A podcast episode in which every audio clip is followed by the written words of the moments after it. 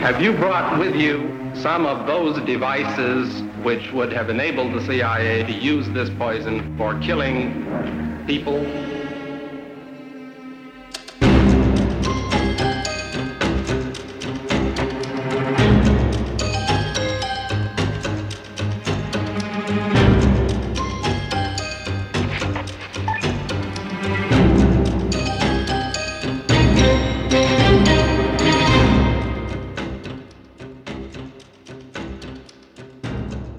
Problem er, at jeg kan simpelthen ikke rumme ind i hovedet, hvis det her er noget, den svenske stat har tildækket. Fordi jeg tror i forvejen, at de har gjort så voldsomme ting i forbindelse med palmemord. Så hvis jeg skal rumme, at, at Estonia også er, er et dirty game, så, så det kan jeg ikke have ind i hovedet. Hvad, hvad er Sverige så? Det har de gjort, øh, og det er lige altså, øh, det, det, altså, hvis det her det fortsætter, så øh, er det, er det, er det værre end Palme. Du lytter til det hemmeligste af det hemmelige. Et program om den kolde krigs hemmeligheder. Mit navn er Anders Christiansen, og med i studiet er dokumentarist Christian Kirk Muff.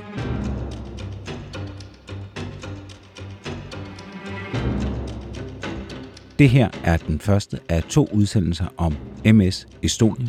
Vores særlige gæst er historiker Anders Øjes. Rigtig god fornøjelse. –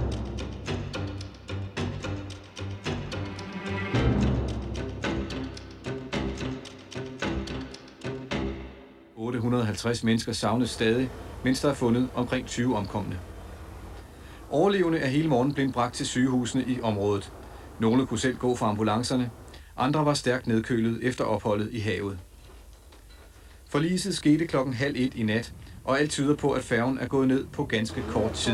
Alt, hvad der kan ses i området, er et mylder af redningsflåder. Kister gøres her klar til brug i Helsingfors, hvor ligene samles til identifikation. Det regnes for usandsynligt at finde flere overlevende nu. Den svenske søfartsdirektør siger, at fejl ved borgporten på Estonia må regnes for bidragende årsag til katastrofen. Men en fælles estisk, svensk, finsk havarikommission begynder nu at klarlægge hændelsesforløbet. Der var panik ombord på Estonia de sidste minutter inden forliset. Passagererne blev hverken vækket eller informeret om situationen. En af de estiske søfolk fra det forliste Estonia fortæller, at skibet hældede mere og mere i en halv time, inden det sank. I Stockholm forsøger man nu at gøre facit op efter Estonias forlis, men den opgave er meget vanskelig. Hej, Anders. Hej, Anders. Hej, Anders. Nu er forbindelse igennem. Og fik, du, fik du hørt uh, Muffs stemme også? Hej, Ja, Anders. ja, ja. Han, han går også klart og tydeligt igennem. Jeg, Og ved ikke, jeg det. ved ikke noget om det her overhovedet, men jeg kommer ikke til at tisse til. Nå, det er godt. Det er rart at vide. Ja. Nå, i dag der skal, vi, øh, der skal vi tale nok om en af de allerstørste katastrofer i nyere tid i øh, vores del af verden, nemlig øh, MS Estonias forlis i 1994. Og det er jo en forfærdelig tragedie.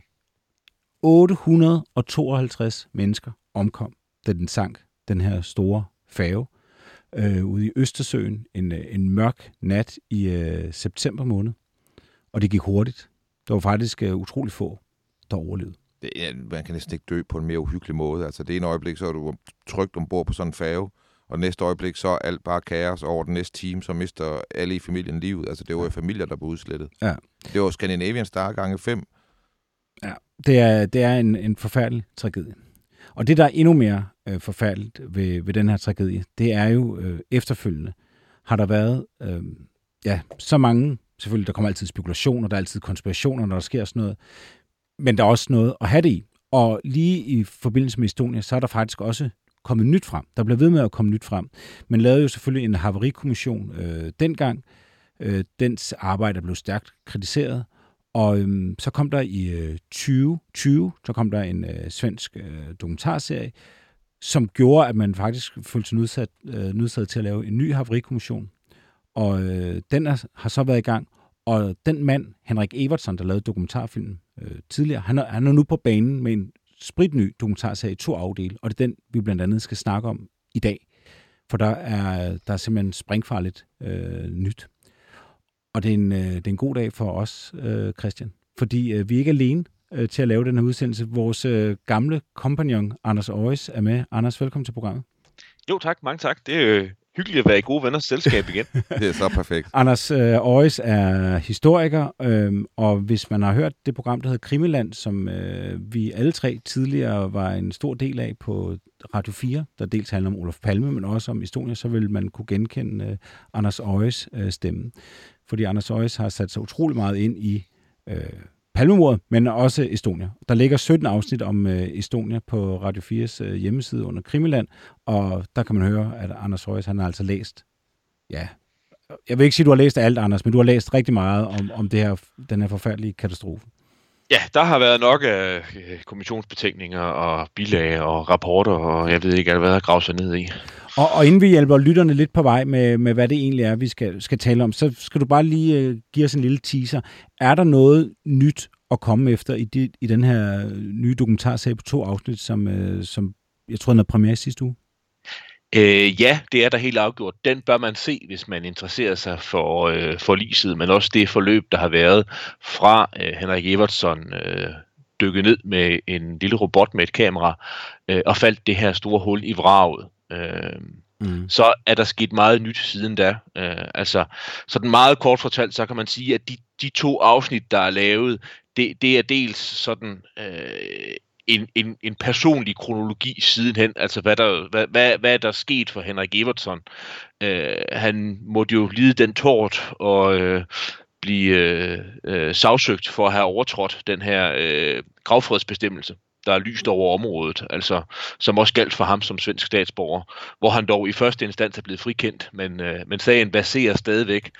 Så det er der sådan et aspekt om. Og så er der et, øh, et aspekt om... Øh, øh, hvordan skal man udtrykke det? Altså Henrik Evertsson spiller sådan øh, lidt bold med og op og ned af de der øh, svenske og estiske undersøgelser, der er lavet efter hans første dokumentarudsendelse. Altså der har jo været både svenske og estiske øh, skibe derude, der er blevet lavet undersøgelser med øh, robotter øh, omkring vraget. Altså det har været en... Øh, Ja, men, undskyld, jeg er bare lige nødt til at afbryde, fordi I, I, ja. I, I nørder på det her. Nej, jeg, vi, er, jeg, vi er ikke i gang nu. Er vi ikke begyndt at optage nu?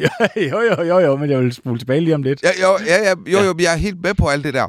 Men, men, men jeg er bare lige med på, kommer vi til at sidde og hæve det i det her program, at der ligger en kæmpe mørklægningskonspirations øh, mega okult ting bagved at holde skjul, hvad der slog 852 mennesker ihjel? Nu formulerer du det på en farverig måde, Christian. Men, øh, men hvis man skal vælge imellem at svare ja eller nej, så er svaret ja. Øh, og øh, øh, det er selvfølgelig et kort svar, som vi skal uddybe lidt mere. Mm. Men det indtryk bliver forstærket af at se de to afsnit i Henrik Everton, han har lavet øh, af sin, i sin dokumentarudsendelse. Altså, da Estonia øh, forliser i øh, 94, så nærmest øh, inden det er, har nået bunden, så har man jo allerede fået at vide fra officielt hold, at der var noget med bogporten. Er det ikke rigtigt forstået, Anders? Øh, jo, en konstruktionsfejl kaldte man det i første omgang. Øh, og må, må, jeg, må jeg ikke, fordi jeg, der er nogle vigtige ting, vi skal have på plads her i begyndelsen. Øh, og og for, de, altså for dem, som orienterer sig lidt i, øh, hvad der sker sådan omkring forliset, og alle de informationer, der er fremme, og måske også bruger sådan forskellige informationskanaler, så er der en svensker, Erik, tror jeg han hedder, på YouTube, der har sådan en meget fin kanal, hvor han laver nogle til dels gode undersøgelser, men også laver sådan nogle lidt, hvad skal man sige, specielle eller bortforklarende undersøgelser af alt det, der er sket om Estonia. Og der har det for eksempel lige været fremme, det har været et øh, tvivlsspørgsmål, om der skete det umiddelbart efter forliset, at den daværende svenske øh, tiltrædende statsminister Carl Bildt gik ud og sagde, at, øh, hvad hedder det, at der var tale om en konstruktionsfejl eller ej. Sagde han det ved et pressemøde? Det har man diskuteret, og det gjorde han ikke. Det er rigtigt nok, det gjorde han ikke, men det gjorde han i et øh, telefonopkald til øh, sin øh, udenrigs- og sikkerhedspolitiske rådgiver. Og hvornår gjorde han det? Det gjorde han umiddelbart efter.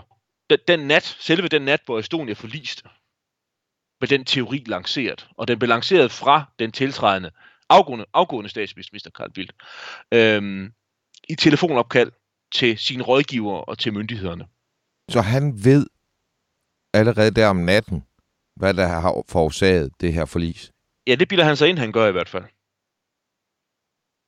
Og det ved vi. Øh, og, og det kan vi godt præcisere, hvor, hvorfra vi ved. Og det ved vi, fordi øh, at den pågældende rådgiver, Jonas Hafstrøm, som i øvrigt har været sådan relativt fremtrædende borgerligt sindet embedsmand i flere omgange. Det ved han, fordi øh, at øh, der blev gennemført nogle samtaler med ham, øh, desværre så sent som i 1998. Men de er meget detaljerede, og de uddyber altså sådan tidligere dokumenter. Og der siger Jonas Hafstrøm det direkte. Og hvor skulle Carl Bildt have det fra? Ja, det er der jo ikke rigtig nogen, der spørger Carl Bildt om, skal det siges. Du siger hele den der, og der, jeg tror, der er mange, der har hørt om Estonia, de har hørt et eller andet med bogport, øh, at, at det er noget med det at gøre. Så den historie, den bliver, altså, den bliver allerede bragt på banen, inden der er nogen, der overhovedet er undersøgt. Før øh, at, at vraget overhovedet er undersøgt. Før solen er stået op under... Før solen er stået op på over den Østersøen. Ja. Og, og, og bare for lige at slå det fast, den her forklaring øh, med borgporten og konstruktionsfejl, hvor, hvor kan man sige noget om, hvor sejlivet eller vedholden er den? Altså det her med, med at det var øh, konstruktionsfejl, altså mm. borgporten, der skulle mm. være anledning til forliset. Ja. Jamen altså, det, det, var jo, det var jo det, den officielle haverikommission som øh, var nedsat fra umiddelbart kort efter forliset, og så afgav den sin betænkning i 798. Og den afgav en delbetænkning allerede, tror jeg, et halvt år eller ni måneder efter forliset. Og i den, og i den står der, at øh, hvis man skal sige det sådan meget kort, at øh, Estonia blev ekspo- eksponeret for nogle øh, kraftige bølger i det hårde vejr. De bølger tvang borgporten op, fordi øh, borgportens låseanordninger var utilstrækkelige og så tvang det borgporten op, og så sad der så den rampe, man brugte til, at bilen skulle køre ind på bildækket, at den blev også tvunget op ved samme lejlighed, og så kom der vand ind på bildækket, og så forliste Estonia. Og, og den forklaring har jo været sejlivet.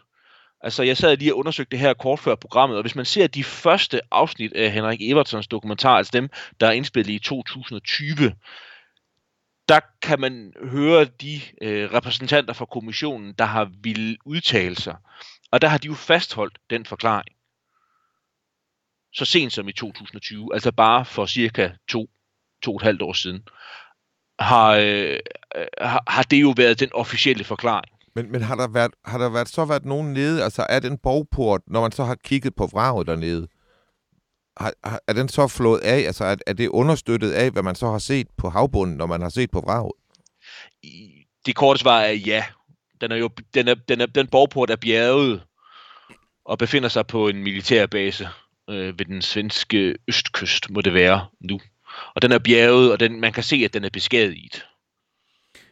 Men hvad er så, hvad kan man sige, hvad er så hovedårsagen til, at, at, man så, at der er så mange mennesker, øh, som så ikke rigtig køber den forklaring? Hvad er argumenterne for, at den skulle være forkert, den forklaring? Der er, der er to primære argumenter. Og det ene argument, det er, at Estonia forliser alt, alt for hurtigt. Altså, fra og med, at Estonia får den første slagside, og indtil Estonia forliser fra, øh, altså forliser, forsvinder fra, fra de andre skibe i områdets radar, der går der cirka tre kvarter. Og Estonia er et stort skib. Og det næste, der er at sige til det, det er, at sådan et bildæk ombord på sådan en færge som Estonia, det er sådan forenklet sagt, så er det sådan en stærkt sikret indsats, man anbringer på sådan en færge. Altså, det er lidt et kliché-eksempel, men nu kommer jeg med det alligevel, fordi det, det siger noget om, hvad sådan et bildæk er. Altså, det er konstrueret til, at du skal kunne køre en tankvogn med benzin ombord.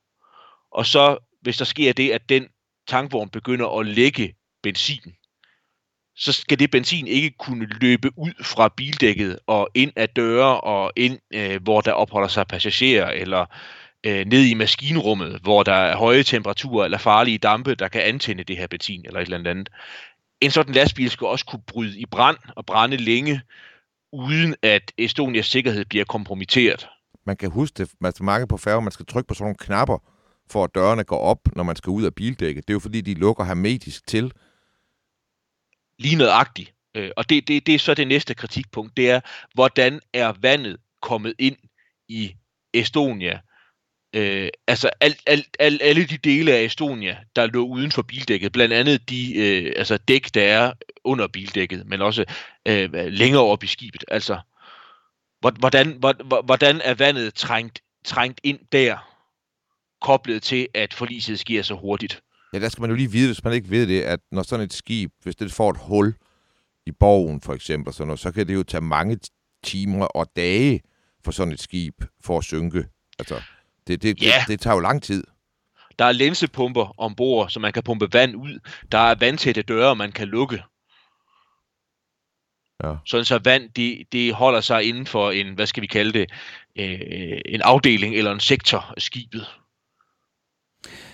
Og så, øhm, du, du siger jo, at den her første haverikommission, og det er jo, det er jo en lang øh, snak om den her haverikommission, og, og, og der er mange detaljer i det, men, men øh, summa summarum, det er, det er, det er svenskerne, der kommer til at stå for at, at undersøge det, og de når så, som du siger, de når til den samme forklaring, som, øh, som Carl Bildt allerede har, har præsenteret øh, på, på forlisnatten. Og øh, den her øh, haverikommission, øh, Jamen, der er så mange ting at sige der. Altså, jeg ved ikke engang, hvor jeg skal, hvor jeg skal starte henne. Øh, det, som svenskerne ikke har taget højde for, kan man sige, det er jo den her fortælling om, at det er en konstruktionsfejl. Dem er der, der er der jo nogen, der har en interesse i, som, øh, som ikke er rigtigt. Og det er jo selvfølgelig værftet. Altså dem, der har bygget skibet. Ja, Fordi det kan de, de jo ikke leve med. De det kan du ikke leve med, at Nej. det er deres. Så der er jo faktisk en, en anden øh, undersøgelse, som, som, som det her værft sætter i gang, og skal du ikke kort fortælle om, øh, hvordan den adskiller sig fra, fra den officielle haverikommission? Jeg skal, jeg skal lige forstå noget, undskyld. Ja. Er det en rent svensk haverikommission, Ej, eller de, de, det er en svensk-estisk? Hvordan er det? Altså, det er svensk og finlandsk og estisk. Øhm, men, men blandt andet de undersøgelser, man laver af vraget, altså man, man sender jo i første omgang så en undervandsrobot derned, og senere svømmedykker ned og undersøger vraget. Og, og det, det er et svensk anlæggende. Det er den svenske regering, der betaler alle de undersøgelser.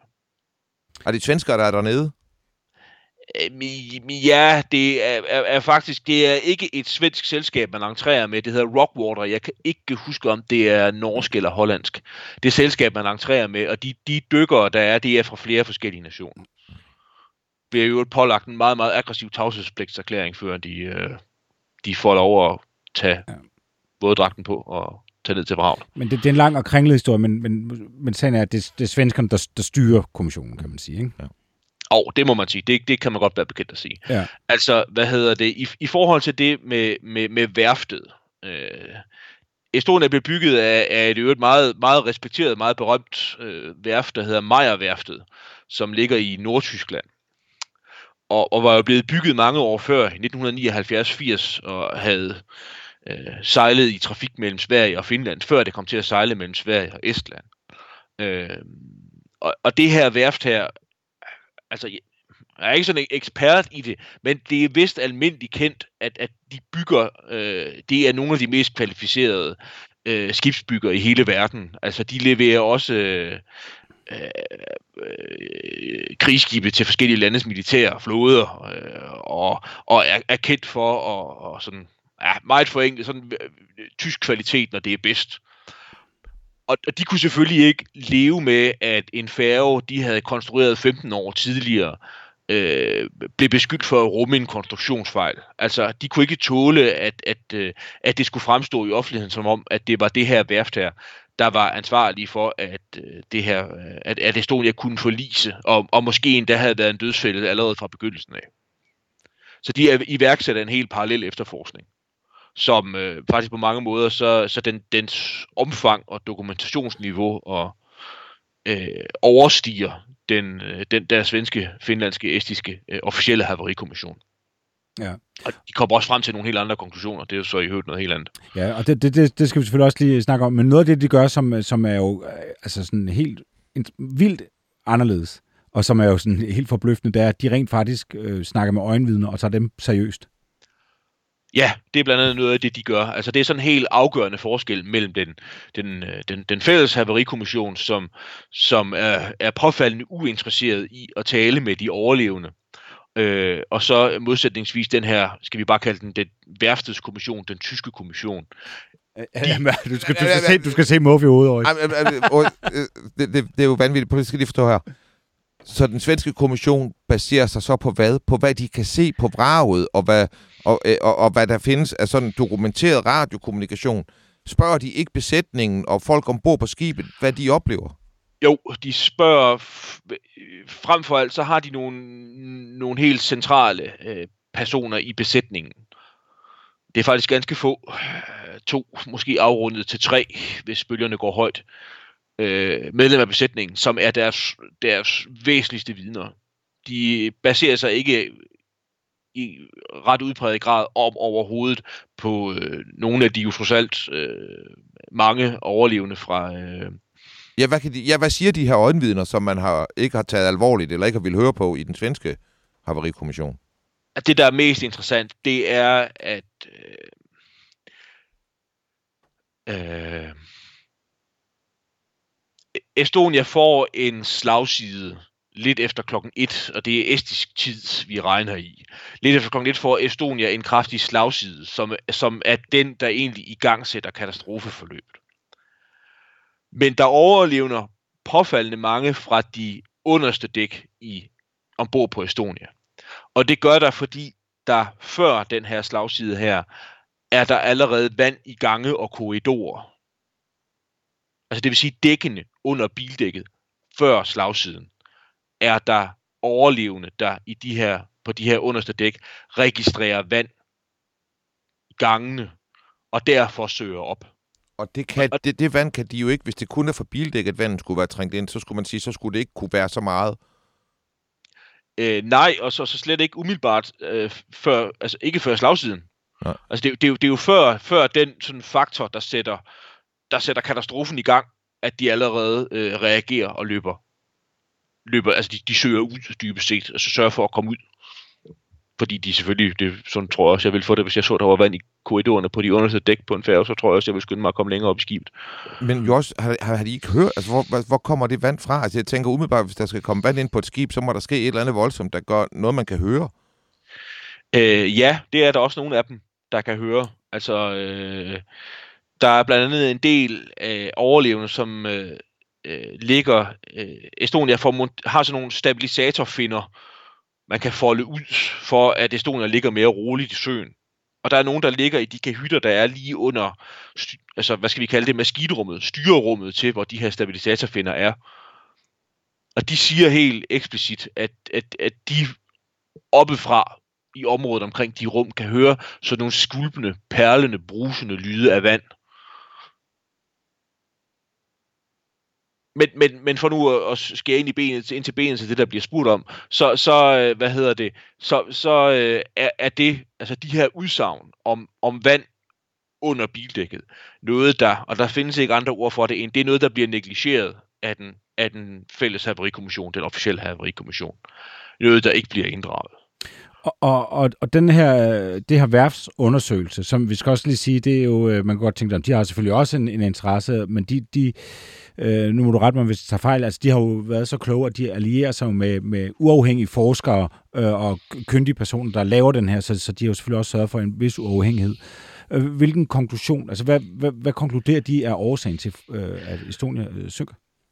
Jamen, altså det, deres konklusioner falder sådan i to tempi faktisk, fordi umiddelbart konkluderer de egentlig bare, at, at det den fælles haverikommission konkluderede, det var for enkelt altså deres forklaringsmodel var for enkelt i det hele taget. Altså der, der måtte være flere bidragende årsager end bare det her øh, med borgporten og vand, der trækker ind på bildækket og Estonia, der forliser. Mm-hmm. Og så kom de så med, med allerede dengang med, med supplerende bud på en forklaring, og, og det, det måtte være utætte skrovplader under vandlinjen. Altså vand, der på forhånd trængte ind i Estonia og bivirkede, altså var, var medvirket til at, øh, at forliset skete så hurtigt.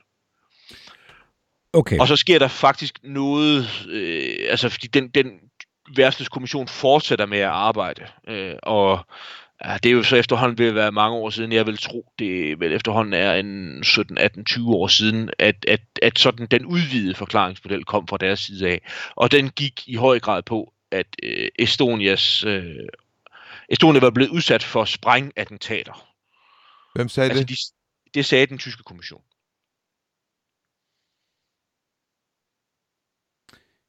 For springattentater. Ja, Hvad, er- hvad, hvad er et springattentat? jamen, øh, det, det baserede sig på forskellige former for jagttagelser. Altså, øh, meget, sådan meget kort fortalt, så har man altid undret sig over, øh, at, øh, hvad hedder det, nogle af de skader, der blev øh, jagttaget på vraget i området omkring, hvor borgporten havde siddet, der, der var der allerede fra et tidligt stadium nogle af dem, der har forstand på den slags. Hvor- hvor- Hvordan, hvordan ser skader efter sprængning ud? De efterlader sådan et, et karakteristisk, hvad skal vi kalde det, øh, karakteristisk mønster i metal. Jeg Det, tror ved, det plejer- ved vi lidt om. Det, ved vi lidt om. Vi har haft et ekspert her i studiet, Glenn Jørgensen. Om øh, smolensk, øh, smålensk øh, flystyrtet. Ja, men, men det, det, man, det, det ligner sådan normalt et, et kronblad, tror jeg nok, de ekstra kyndige siger. Altså sådan en, en, øh, en, øh, en blomst med sådan nogle, hvad skal vi kalde dem, sådan nogle øh, brede, øh, altså der, der er et hul i midten, og så er der sådan nogle brede, i revne trekantformede stykker metal. Yes. Og dem, der har, har forstand på den slags, de siger normalt, at det er spor efter sprængning. Ja. Og så på nogle af de billeder, der var blevet taget i forbindelse med, at Estonias vrag var blevet undersøgt. Det skal lige siges, at den tyske kommission fik ikke lov til selv at undersøge vraget. De var nødt til at basere sig på det materiale, de kunne få fra den officielle haverikommission. Så mente de også at kunne iagtage sådan nogle, hvad skal vi kalde dem, objekter, der lignede ikke detonerede sprængladninger. Hmm. hmm. Og nu er det, vi bevæger os ind i, i, i det land, som uh, Muff og jeg normalt øh, færdes i. Det, vi kalder det hemmeligste det hemmelige. Fordi mm-hmm. vi har jo egentlig et program, der handler om den kolde krig. Og det her, det er jo en ulykke, der foregår i 1994. Øh, og det er jo efter den kolde krig, kan man sige. Ja, det er det så ikke helt. Det er jo mellem øh, der, hvor, hvor at, at Sovjetunionens øh, efterfølgerstat Rusland er ved at tømme de baltiske lande for militære installationer. Ja, men du foregriber, mit, du foregriber også mit spørgsmål jo. Ja, det Fordi jeg, jeg vil nemlig spørge dig, Anders. 94, muren er faldet, Sovjet er opløst. Hvordan kan vi forbinde Estonia, altså MS Estonia, øh, med den kolde krig?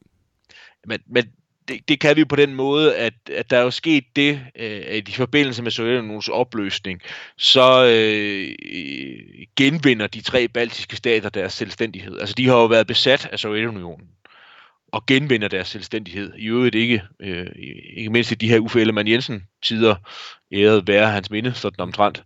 Så øh, hvad hedder det, var det jo i høj grad med dansk hjælp, at de, de tre baltiske stater genvandt deres frihed.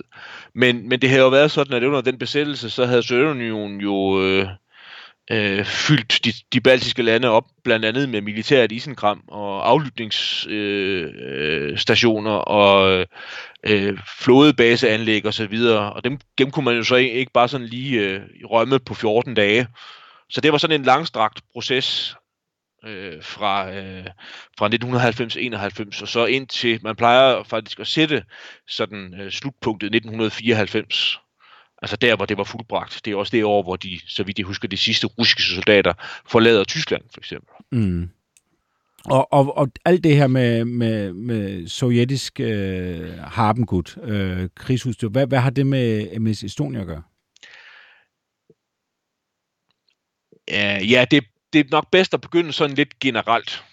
Altså fordi det, det, det man ved, det er, at selvom at den kolde krig ophørte, Sovjetunionen ophørte med at eksistere, så var der jo stadigvæk en interesse i at bedømme øh, parterne i en konflikts styrke. Altså vest kontra øst. Og fra vestmagternes side af ville man jo, hvis man kunne få fat i noget sovjetisk militært isenkram, der hvor det nu fandtes, så vil man derigennem få en mulighed for at vurdere, hvordan og hvorledes det nye, altså hvordan Sovjetunionen havde stået sådan militært, og hvordan Rusland ville stå. Altså, hvad for nogle ressourcer havde de til rådighed. Og så, det kan godt være, at det lyder kontroversielt, men det er det ikke. Der er adskillige vidnesbyrd i retning af det. Så sker der det i de baltiske lande, at der opstår simpelthen et marked. Folk, altså, det, det er det, øh, om ikke det vilde vesten, så det vilde øst, i forhold til at få fat i sådan noget militært isenkram, som Sovjetunionen har efterladt. Mm. Det der, det ved jeg noget om. Altså på det her tidspunkt i de baltiske lande, der er der øh, den vildeste gangsterkrig fordi at øh, de nye stater, de vil gerne have den russiske mafia ud af de baltiske lande, og de vil gerne have det lokale mafia, der vinder. Så de lokale mafiaer, de har fri bane til, og der springer 150 bomber i Estland inden for en kort overrække i den her periode. Og de lever af blandt andet at sælge militært isenkram. Det er det marked, de kæmper om også. Ja, og, og, og øh, altså, nu kan vi tage de konkrete vidnesbyrd lidt senere, men, men, men i udgangspunktet er, er der grund til at antage, at, at når, der op, op, når der er sådan en færgerute fra Tallinn til Stockholm, altså mulighed for øh, at køre en lastvogn eller en kassevogn ombord, øh, og få den ind i øh, et vestvendt land, så er det nok helt givet, at nogle af de kredse, du skitserer der, Christian, at det er der selvfølgelig nogen, der vil gøre. Altså, se om, om man ikke kan smule øh, sovjet-russisk militær teknologi ud, og så sælge det til nogle interesserede parter i Vesten, som enten kan bruge det, eller i hvert fald kan bruge det til at vurdere, øh, hvordan er hvorledes Sovjet, Sovjet-Rusland, kalder jeg det bare nu, hvordan er hvorledes øh, deres militær i sin kram øh, er beskaffenhed. Mm-hmm. Og øhm, har vi mere end sådan, man kan sige, det kan man forestille sig. Har, har vi noget bedre, end at man kan forestille sig Ja, så skal vi jo lige udfolde en, en, en lidt længere forklaring, men det har vi. Altså fordi, for det første er det værd at sige, at øh, sådan en katastrofe som Estonia vil altid kaste rygter af sig. Og det var et, et tidligt rygte allerede efter forliset, at forliset havde sammenhæng med en form for straffeaktion i forhold til, at Estonia blev brugt til at smule blandt andet sovjetrussisk militærteknologi ud af Estland.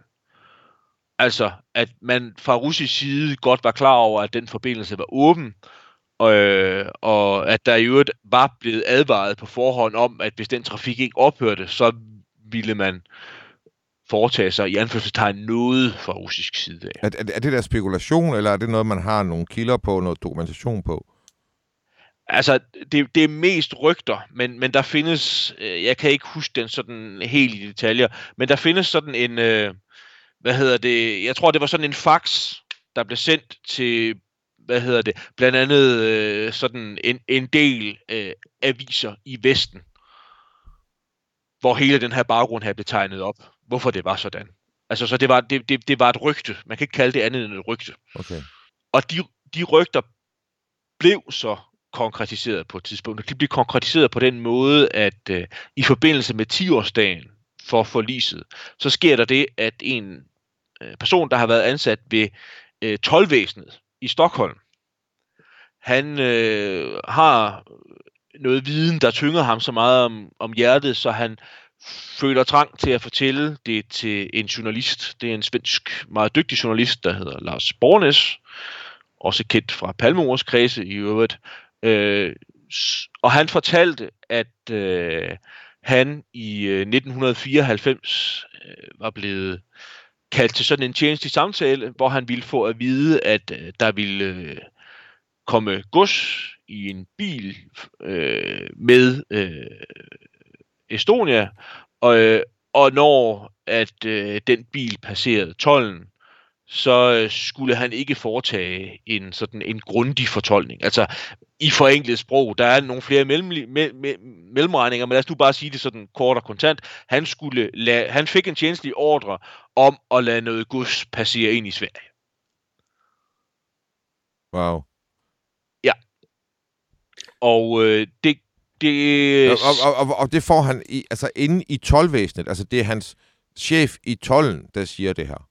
Ja, det er en chef ved det 12 distrikt, hvor han er ansat, der giver ham besked på det.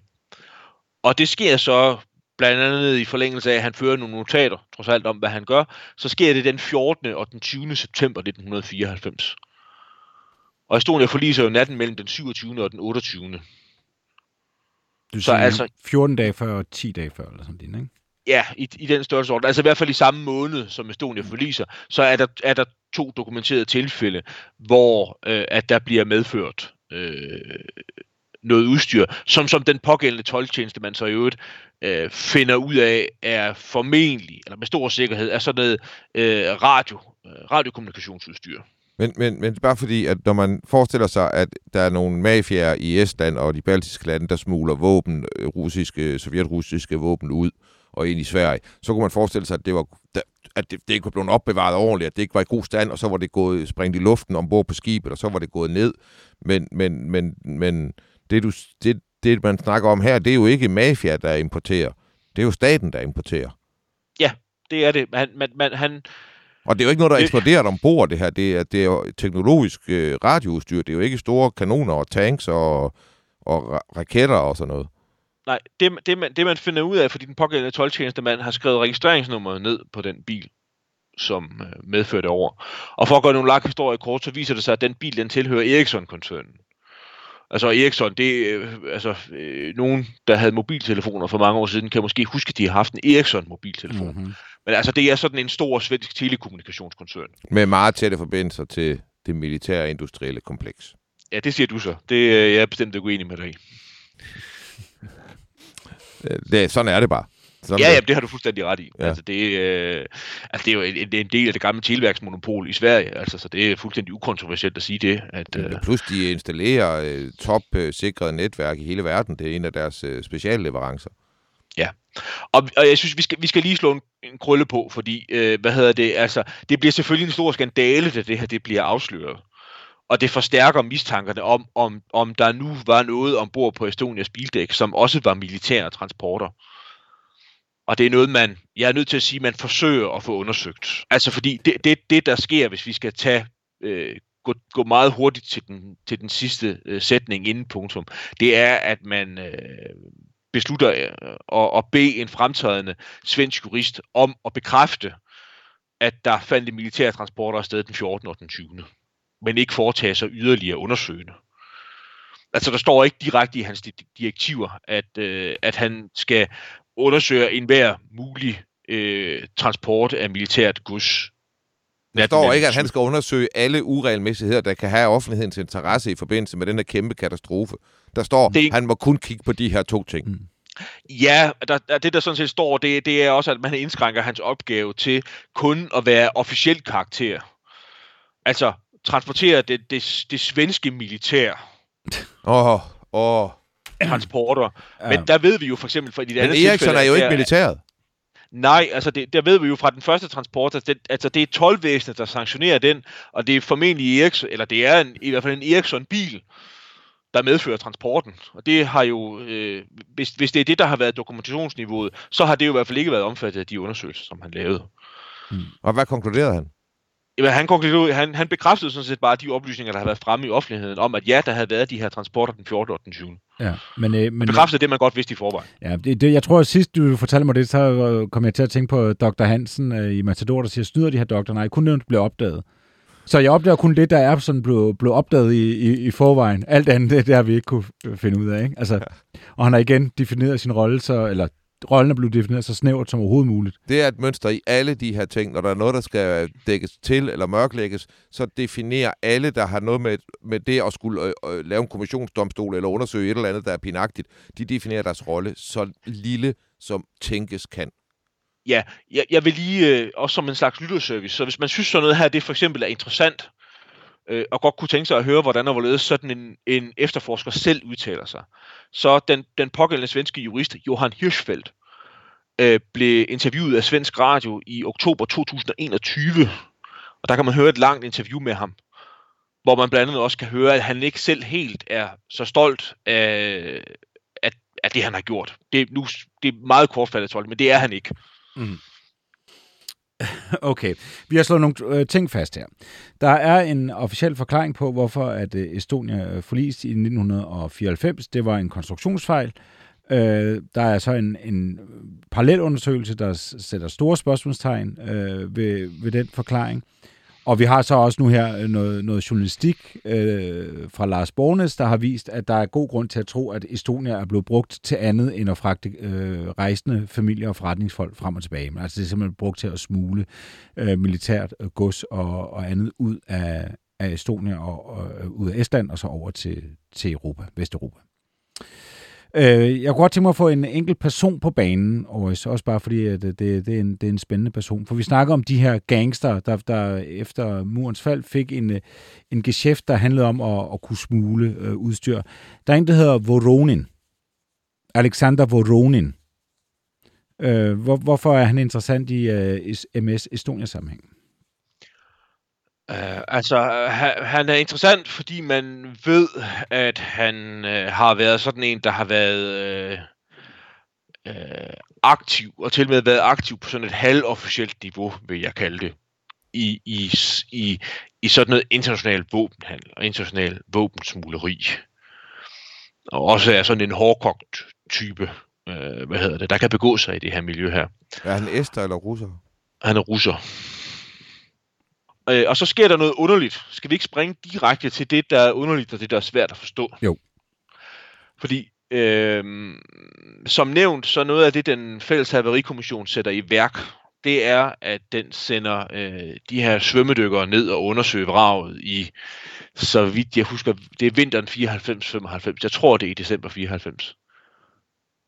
Det er meget underligt, de vælger et tidspunkt, hvor øh, Østersøen er så kold som overhovedet muligt. Men det gør de.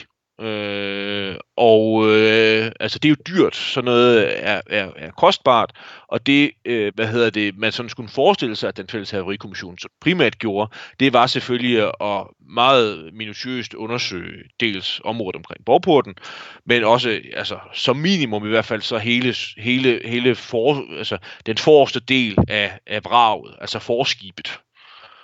Øh, det gør man kun delvist. Men noget af det, som de dykker øh, har tid til at lede efter, det er, at de leder i øh, nogle kahytter ombord på øh, Estonia, ombord på vraget, øh, efter en mappe, en dokumentmappe, en attaché-taske.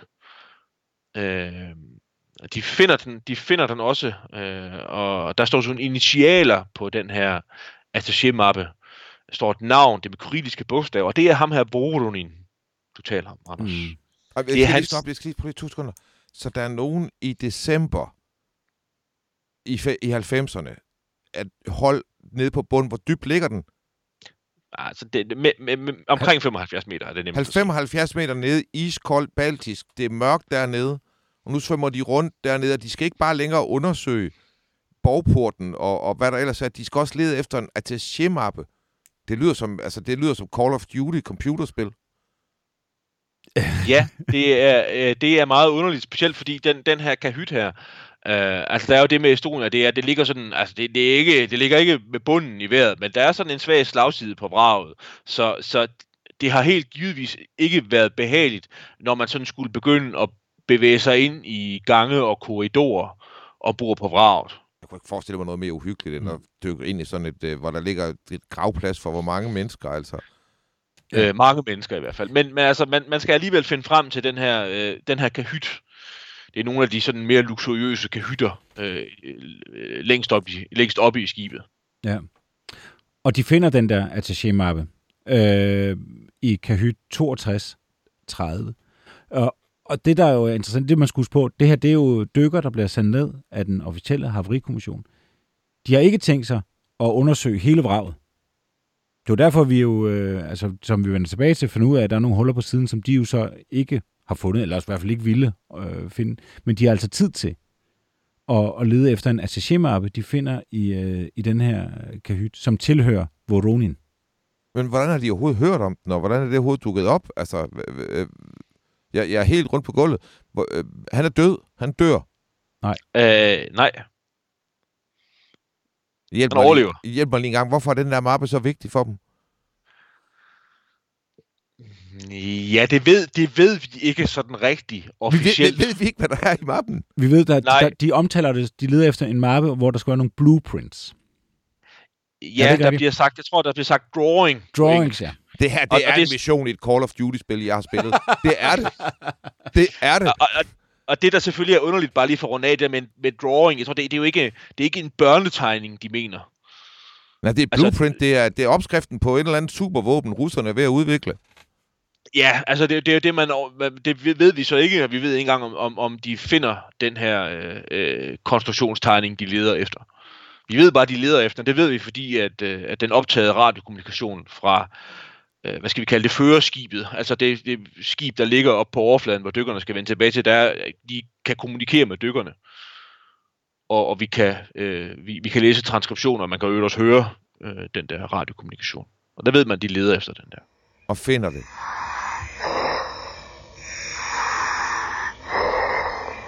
Okay, when you go inside the bridge, Dave, we don't want to touch any dials or anything, okay? Because we've got to record everything, okay? De finder mappen i hvert fald. De finder mappen.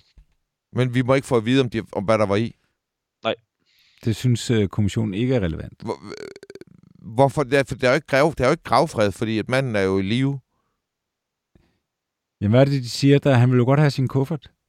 Nej, nej, nej, nej, nej, det er ikke service. Det er ikke sådan noget SAS-service. Altså, Jeg ved ikke, om alle har haft den mulighed at få dykker ned og hente deres... øh.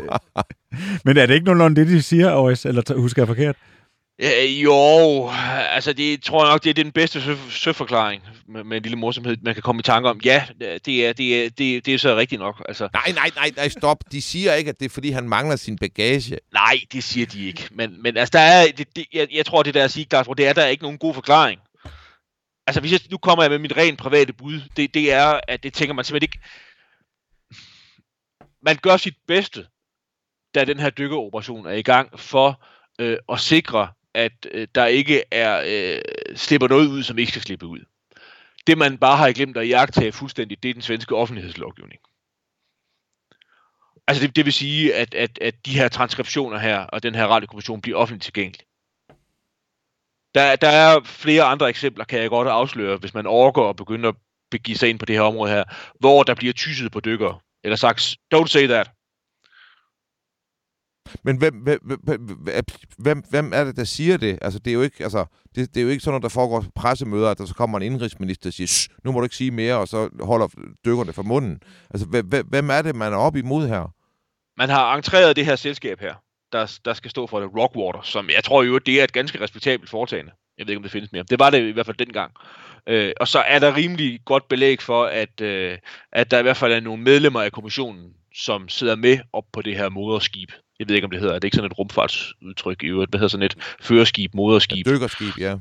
Ja, øh, hvad hedder det? Og så er, altså, vi ved det ikke rigtigt, fordi der er ikke sådan en deltagerliste øh, over, over, hvem der var der, hvor folk har skrevet deres navn på. Men, men der er også nogle af de, af de tunge svenske embedsmænd, der er med. Det tør jeg godt. Det er på bloggen sige. Og hvis jeg, hvis, hvis jeg tager fejl, så må man modbevise det, jeg siger. Al- Ja, okay. Jamen, altså, og det, det man skal jo jeg bare lige vil minde folk om. 852 mennesker mister livet.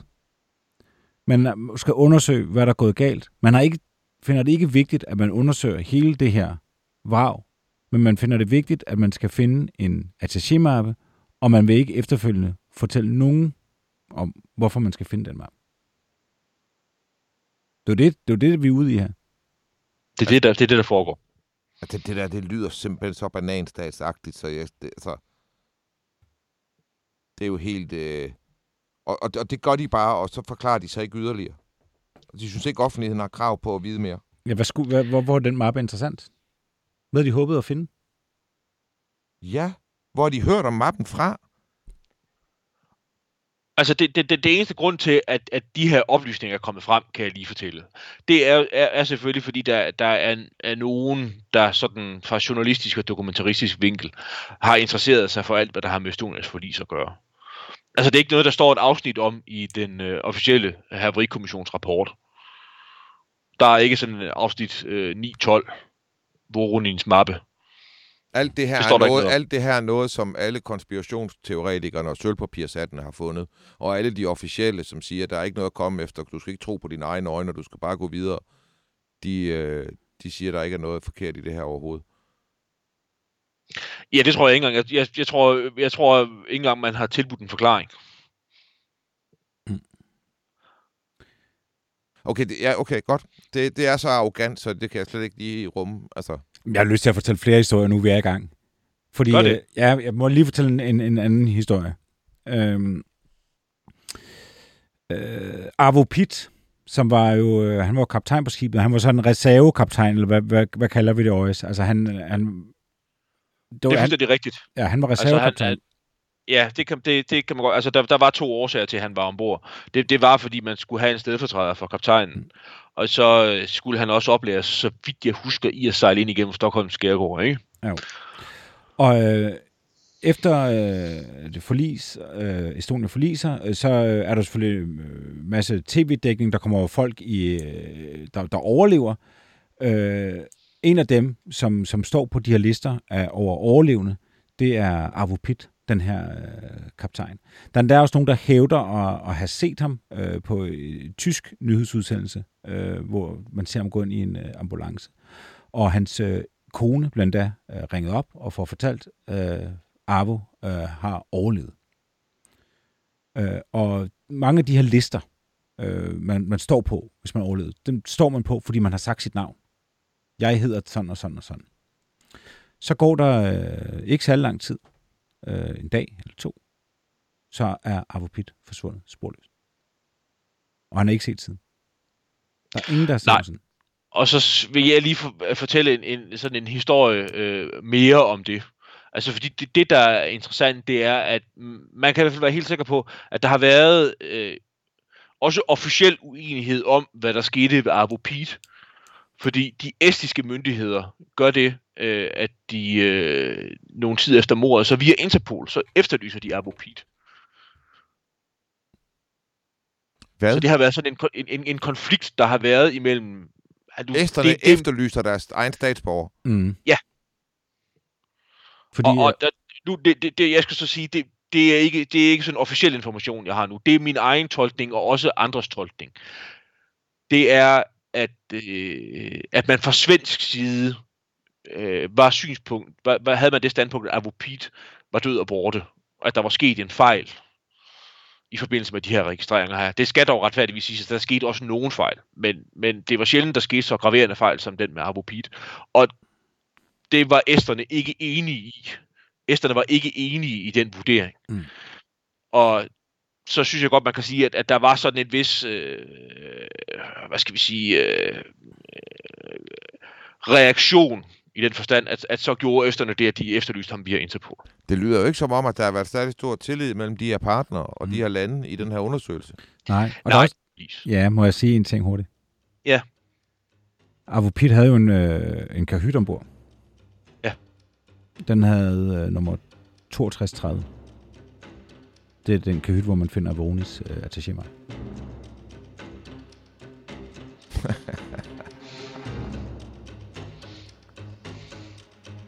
Oh, the plot thickens.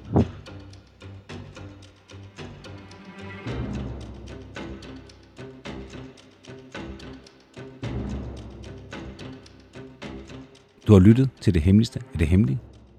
Det her var den første af to udsendelser om MS Estonia. Mit navn er Anders Christiansen, og med i programmet var Christian Kirkmuff og Anders Øjes. Tak fordi du lyttede med.